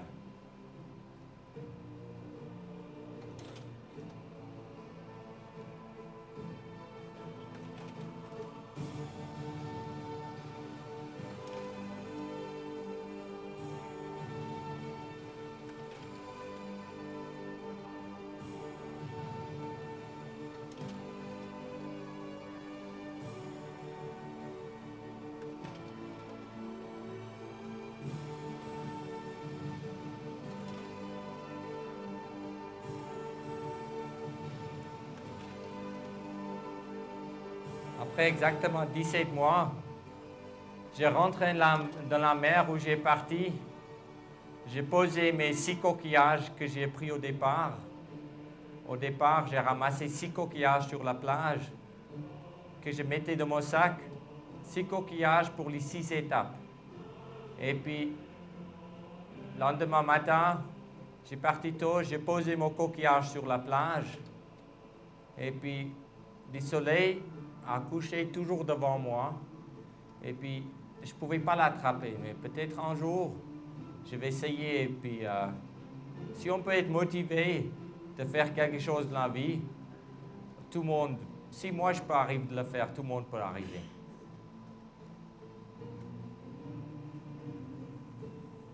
Voilà, merci beaucoup.